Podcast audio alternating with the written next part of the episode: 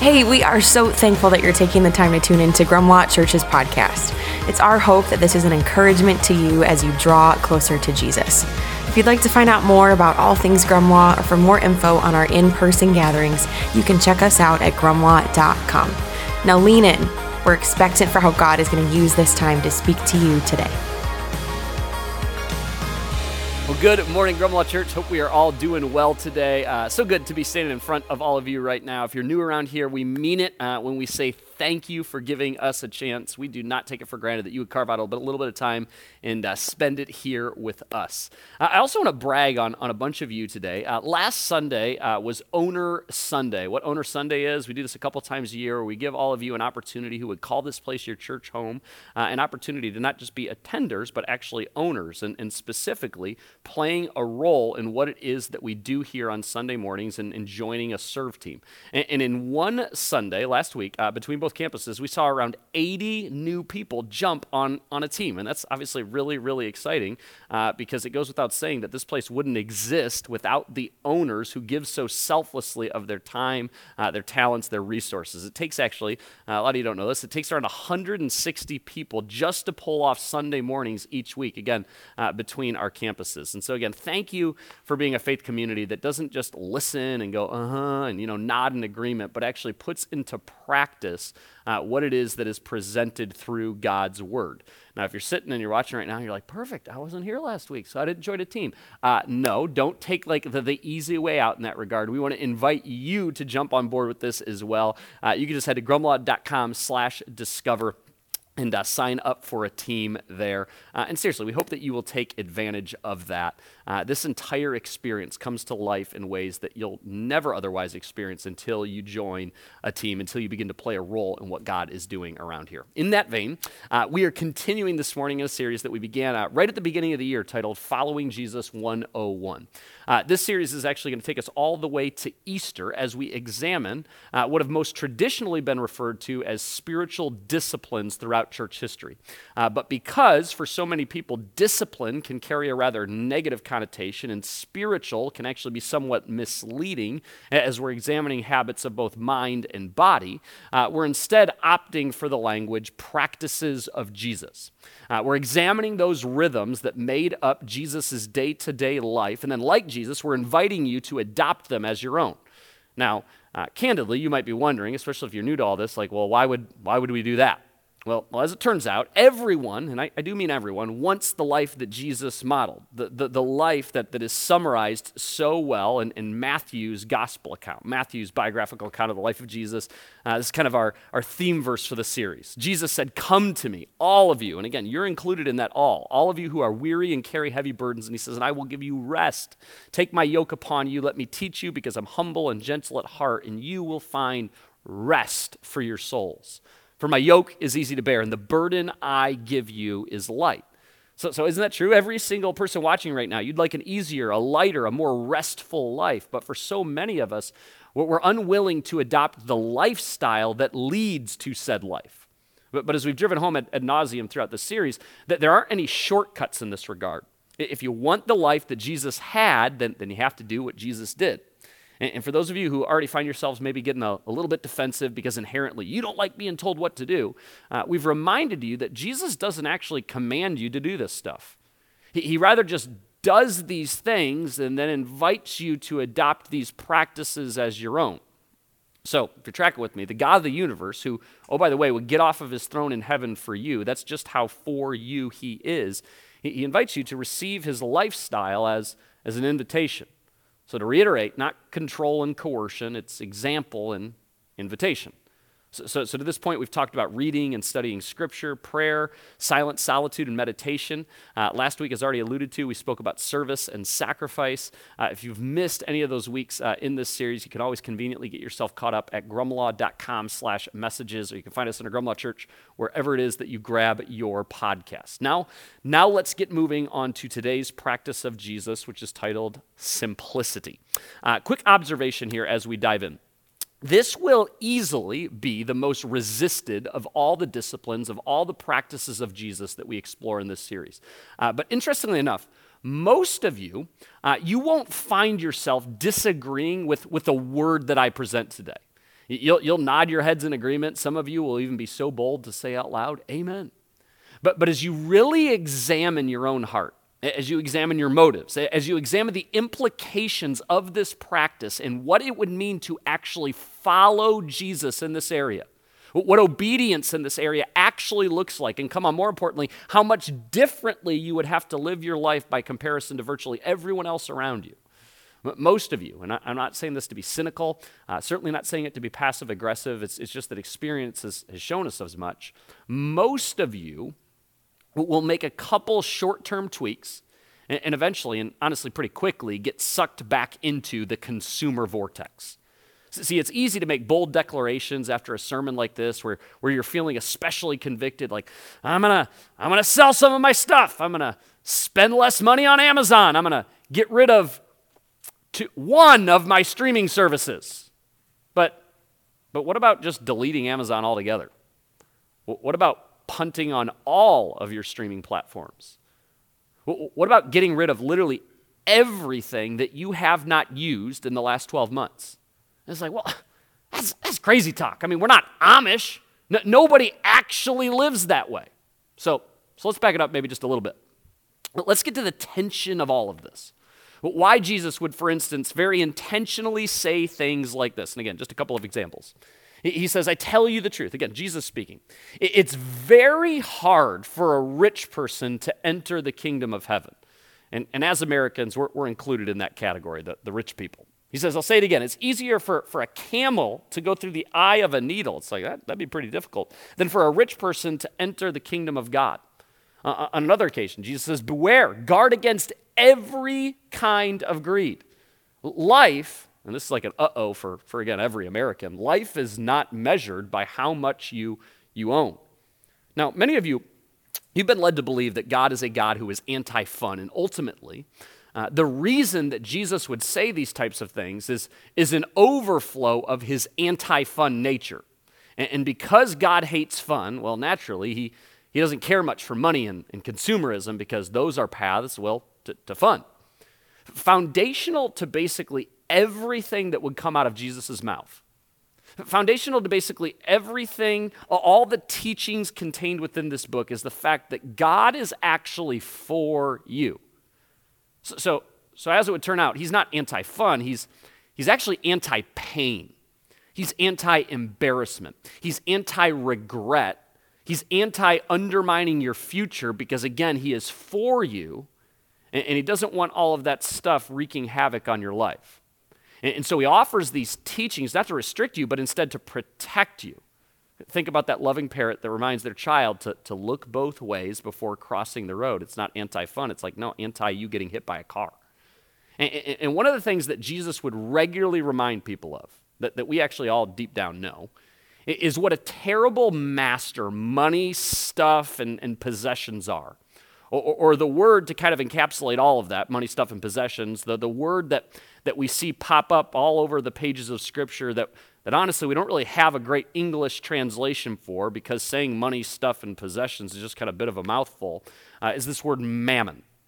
Uh, most of the time, in fact, in our English Bibles, the translators just slap in the word money. Uh, but again, money kind of falls short. It's, it's actually talking about, again, money, stuff, uh, material possessions, all that is material wealth. And, the reason that I'm pointing this out is because for, for some of you, uh, some of the Christians in particular that, that are watching right now, you can think that you're following Jesus really well in this area because you happen to give a percentage of your income. You give some of your money back to the local church. So naturally, you're kind of like patting yourself on the back for how you're handling your money. But, but what about all, what about all that stuff? What, what about like all your, your possessions? Does all of that fall in line with the teachings and, more importantly, the example of Jesus? Let's take a peek at Jesus' what I think is probably his most poignant teaching on this topic. And, take note of that new word that you just learned this morning mammon. Jesus says this He says, No one, so not some, like no one can serve two masters. He's so direct here. He says, For either he will hate the one and love the other, or else he will be loyal, it's a key word, loyal to the one and despise the other. And then again, just notice how direct he is here. You cannot serve. You cannot serve God and mammon, material wealth, possessions, money, stuff. You, you, you cannot serve God and mammon. Now, if you grew up in church, uh, you've heard this passage read and, and, and taught on many, many times. And, and, there's, there's a propensity to complicate what Jesus is getting at here. And I would invite us this morning uh, don't overthink it. Now, Jesus means exactly what he's saying. He's saying, hey, you can't serve two masters. The, the, the, reality is, for most of us watching right now, we just have too much stuff in our lives that precludes us from living at a God designed pace. Now, this isn't true of the entire world, but it's certainly true of those living in first world countries. It's certainly true of Americans. It's certainly true of every person watching right now. You literally just have too much stuff vying for your attention. You, as you know, are, are, a finite human being with only so much time, so much availability, a limited capacity. And, and, most of us have so much stuff that we can't possibly expect to have a healthy relationship with God while also keeping up with like all of that stuff. And, so it's not that, that like stuff and possessions are, are bad. too often, actually, people that do what I do for a living would lead people to believe that having, for instance, like a boat is, is bad that, that buying a video game console for your kid is, is evil, that, that watching television is, is bad. Well, most of that stuff in and of itself isn't necessarily evil or, or bad. It's, it's that we just have too much of all of that. Let, let me poke at technology for a second. You, you don't just have a TV, right? You have subscriptions to five different streaming services. You literally have a glowing rectangle in your pocket that, oh, by the way, you look at on an average of 2,200 times every single day. You also have the video game console. You also have the laptop. You have, you have a lot of stuff. And it's not possible, what, what Jesus is reiterating here, it's not possible to have all of that and a rich, abiding relationship with God. You're, you're just spread too thin. You, you, simply don't have enough margin. And, and Jesus' words here, and I think we would all agree, uh, these haven't become less pertinent but right, like even more pertinent given the technological advancements that have come our way since the dawn of the first century. More than anything else, remember, Jesus just wants a relationship with you. And he knows that relationship will never flourish, it won't even take root if he's constantly competing with all of your stuff. So, so back to our verse. He, he's not insinuating that you're going home at night and, and literally like worshiping all of your mammon. Like you spread out all of your possessions and you like bow at their altar. That's actually a very nearsighted way to look at it. And honestly uh, it excuses us of the real problem that jesus is getting at here because we literally think to ourselves well because i don't literally worship this stuff uh, i'm not included in this. That this is rather a conversation of attention. You, you serve what you give your attention to. You're loyal to what you give your attention to. You are, this is the harshest, but also the truest way of saying it, you are a slave to what you give your attention to.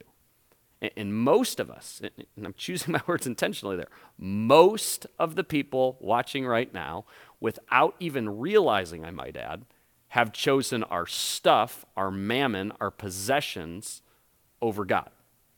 So, so Jesus knows that if he has any chance of having a real and intimate, a, a, real, authentic relationship with you, just like the one that he has with his heavenly Father, that, then, then we got to get some, not all, but some of that stuff out of the way, or at least under control. Now, now if mammon is the biblical word to describe this idol uh, that exists in a lot of our lives, then consumerism uh, would be the 21st century American way of describing it and the mode that mammon most commonly rears its, its ugly head to drive home a point that I have been making uh, often over the last couple of years. Consumerism is the most tolerated sin in the American church. Uh, full disclosure, and again, just for example, um, I'm acknowledging and just being brutally honest right now.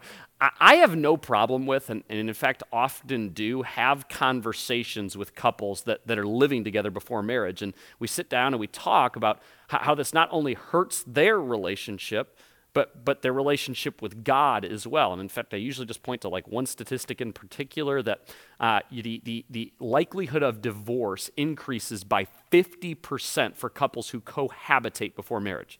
That's not like a Christian stat, that's just, that's just data.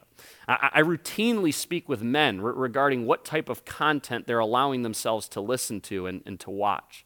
I have regular conversations, for instance, with people in this faith community regarding addictions, addictions of all shapes and, and forms. But, but admittedly, I'm just acknowledging to you, it feels kind of different. It just feels, it feels strange to talk to someone about their Amazon problem. It, it would feel odd to, to call up a volunteer at this church and ask them to explain, like, hey, why did, why did you lease that new vehicle? And, there are many reasons why those conversations are, are rare to come by as opposed to, for instance, sexual sin. But, but the most simplistic way of, of looking at it is that consumerism has just been, been normalized. Again, it, it's the most tolerated sin in the American church. What, what early followers would have been absolutely appalled by, it doesn't even cause us to blush. But we have to realize that conformity to a sick societal standard is still to be sick. So, so what practice then does Jesus model that, that pushes back against greed and, and consumerism and, and mammon?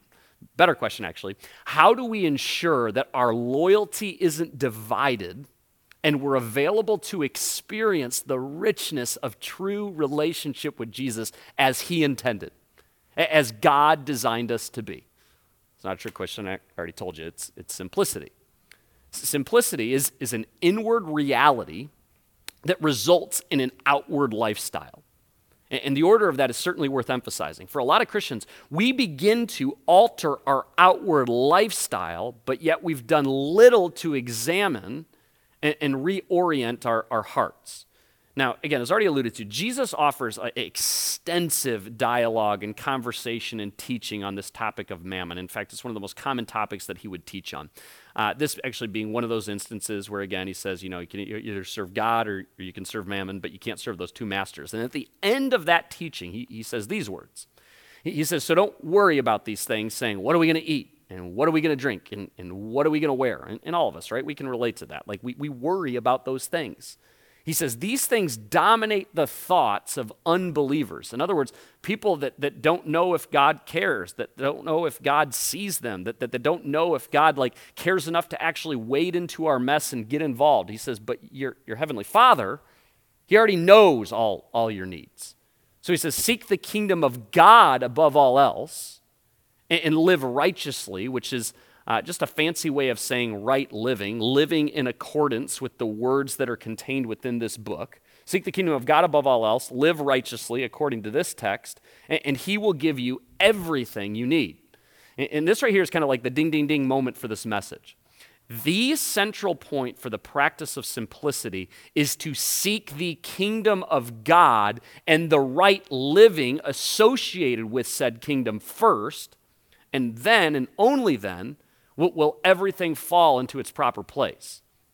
As we've been asking in the series, do you want to merely be a believer or, or are you committed to actually following him? Focus first on his kingdom. In simplicity, it won't feel like a chore, it, will feel like worship. A, a necessary and, and an appropriate response to the great lengths that God has gone to in order to win you back. Remember, church, the, the end for these practices of Jesus aren't the practices themselves. The end is rich, abiding, intimate relationship with Jesus. We're seeking his kingdom first, and as such, living simpler becomes a natural overflow. Admittedly, some areas more natural than others, because we have tasted the richness of true relationship with Jesus. And, and the more we taste, the more, the more we want. We, we long to live simpler because we recognize how mammon robs from that relationship. It, it becomes increasingly apparent how our loyalty is divided. And, and as you seek his kingdom first, as you seek his kingdom above all else, something, and I'm not just saying this, something really beautiful begins to happen. It's more freeing than you can possibly imagine. Increasingly, you come to realize that, that everything, everything is a gift from God. Everything in your life is a gift from God. Not some of it, but literally all of it. And when you come to this realization, it frees you to live simpler, to, to be content, frankly, with less. It's an inward spirit of trust that, hey, it all came from God in the first place. So I'm going to be content whether, whether I have a lot or, or not much at all. Don't miss this. Simplicity is, is freedom, duplicity is bondage. Simplicity brings joy and balance, duplicity brings anxiety and fear. So, so how do we go about setting our, our possessions into their proper order and, and perspective? We're right now very practically going to look at some ways to reorient our lives so that possessions can be genuinely enjoyed without destroying us and our relationship with God. And, and quick disclaimer on this I pulled many of these, in fact, most of these, right from this book that we've been telling you to pick up Celebration of Discipline by Richard Foster, uh, available at both of our physical locations, uh, or you can obviously order it wherever books are sold. Uh, and again, I want to continue to encourage you buy this book and, and then don't just buy it actually actually read it okay so Let's walk through some of these. Uh, number one, kind of sits head and shoulders above the rest practice percentage giving.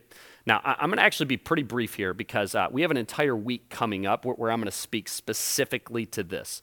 Uh, but I think it has to be mentioned here because you can't practice simplicity without contributing to God's chosen instrument to take the message of His Son, the life changing, eternity transforming message of Jesus to the ends of the earth. And, and, there's a big difference between tipping and, and tithing. Uh, tipping is, is virtually where everyone starts, and there's nothing wrong with it. It's typically emotionally driven. Uh, it's typically typically reactionary. You do it when you're like, ah, I guess I gotta probably put like a twenty, a, you know, ten dollar bill in here today, but but it doesn't have much of a plan. Uh, it's not going to do much for the condition of your heart, whereas tithing and true biblical tithing would be 10% of your gross pay back to the local church, because again, that is the vehicle that God has chosen to take his message to the ends of the earth. So we, as followers of Jesus, contribute to that. Uh, tithing, biblical tithing, is, is 10%, but what I often say around here is that, like, if you haven't been practicing this, it's, it's just probably not realistic. You're going to go from zero to 10% overnight. I, I, think it would be great if you did. So we just say pick a percentage.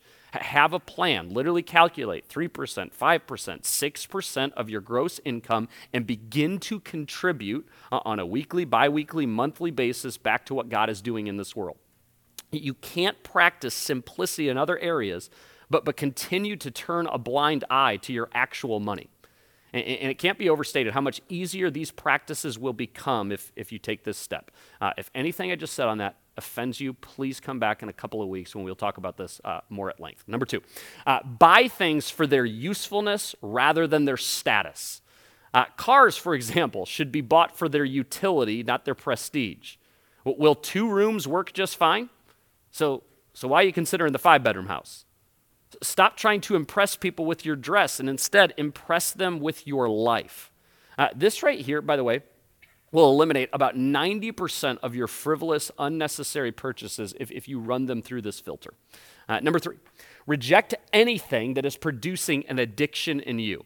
So, for instance, and I'm going to pick on technology here, if you're spending, and this is a somewhat arbitrary number, but if you're spending, let's call it four plus hours a day on your phone, it's probably time to like wage war against that thing and, and, downgrade to like a dumb phone, a flip phone. Increasingly, this is actually becoming a trend in our culture because the more data and studies uh, reveal this, the fact that like basically phones are just like undermining our future. If you watch television for 20 plus hours a week, it, it might be time to, you know, take that thing off the wall or at least cancel all those subscriptions. Learn to distinguish between real needs and, and full blown addictions. Uh, for a lot of people who are watching right now, bringing them, I know I'm, I'm going to ruffle some feathers. I mentioned this earlier. It's time to get rid of Prime. Because the reality is, most of what you are buying on Amazon, it's not needed. It, it, it's impulsive. I think I need this. I want this pur- purchases. It, it's crazy the number of couples that I will sit down with, and we'll just talk very practically how their finances are out of control. And the most obvious area, honestly, is just it's, it's Amazon. And I say, well, maybe you should just get rid of Amazon. The pushback I get on this is like, whoa. Put, put limits and, and downtime on your phone. Again, it's like you don't have to wonder how much time you're spending staring at that glowing rectangle. It will literally tell you now.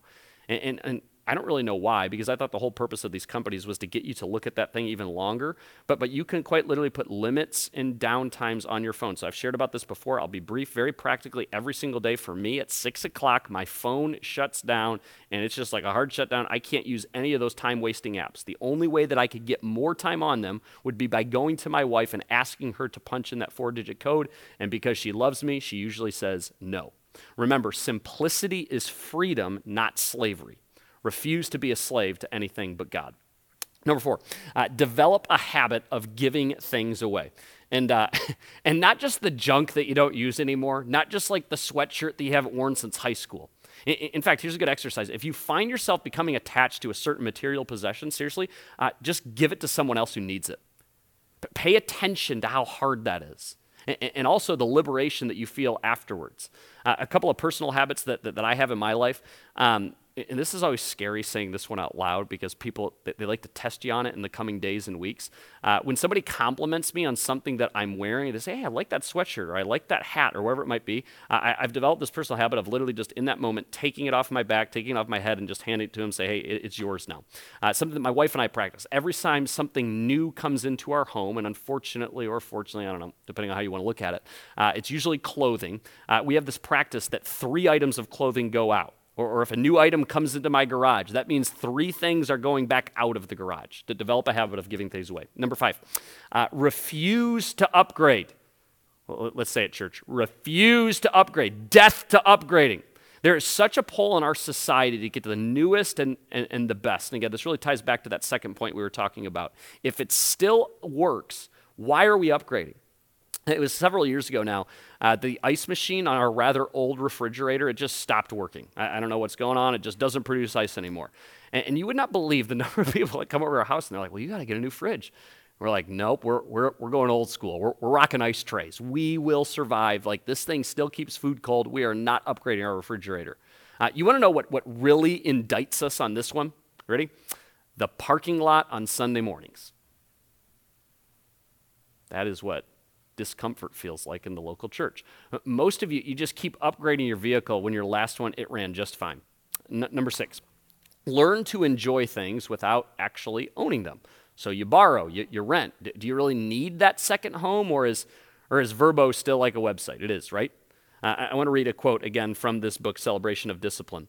Owning things is an obsession in our culture. If we own it, we feel we control it. And if we can control it, we feel it will give us more pleasure. That idea is an illusion. Uh, number seven, spend more time in God's creation. Translation here, very simple uh, get outside more. Cultivate hobbies that, that force you to marvel at God's handiwork. Uh, walks in the woods or, or, or kayaks down a river trump scrolling through Instagram every day of the week. Number eight, uh, reject debt of any kind. Now, I, want to be very careful with this one uh, because I don't want people to hear me wrong in this. I, I, don't think, for instance, that it's sinful to have a mortgage. I don't think it's sinful to have school loans. Uh, that there are times, I believe, where, where, where debt is appropriate. But, but I also say Scripture is really, really clear that debt should be avoided at all costs. So, so, things like credit card debt, buy now, pay later schemes, like hard no on that stuff. And, and the number nine is the final one. If you're wondering why nine, there, there's no good reason for it. Uh, shun anything that distracts you from seeking first the kingdom of God. If it has the potential of assuming first place in your life, reject it. Hard no. Because after all, if anything else is first, then you're not really practicing simplicity. Ch- church, this practice is, admittedly, uh, it's more noticeable it's more public than, than a lot of these other practices of Jesus, than a lot of these other disciplines. Uh, people will notice, it will stand out. And, and I'm just telling you, people will make comments. Loved ones will say things like, It seems like you're taking this Christianity thing a little bit too far. But, but, but let me encourage you a, a raised eyebrow, a passive aggressive comment directed your way, that, that's probably one of the clearest indicators that you're actually headed in the right direction. As followers of Jesus, we are supposed to look different. We're not supposed to blend in. In fact, blend in here, and it's, it's almost guaranteed that, that you're serving mammon and, and not God. Instead, seek the kingdom of God above all else and, and live righteously. And He, your, your, your God that, that cares so much about you that he would get off of his throne in heaven, he will give you everything you need.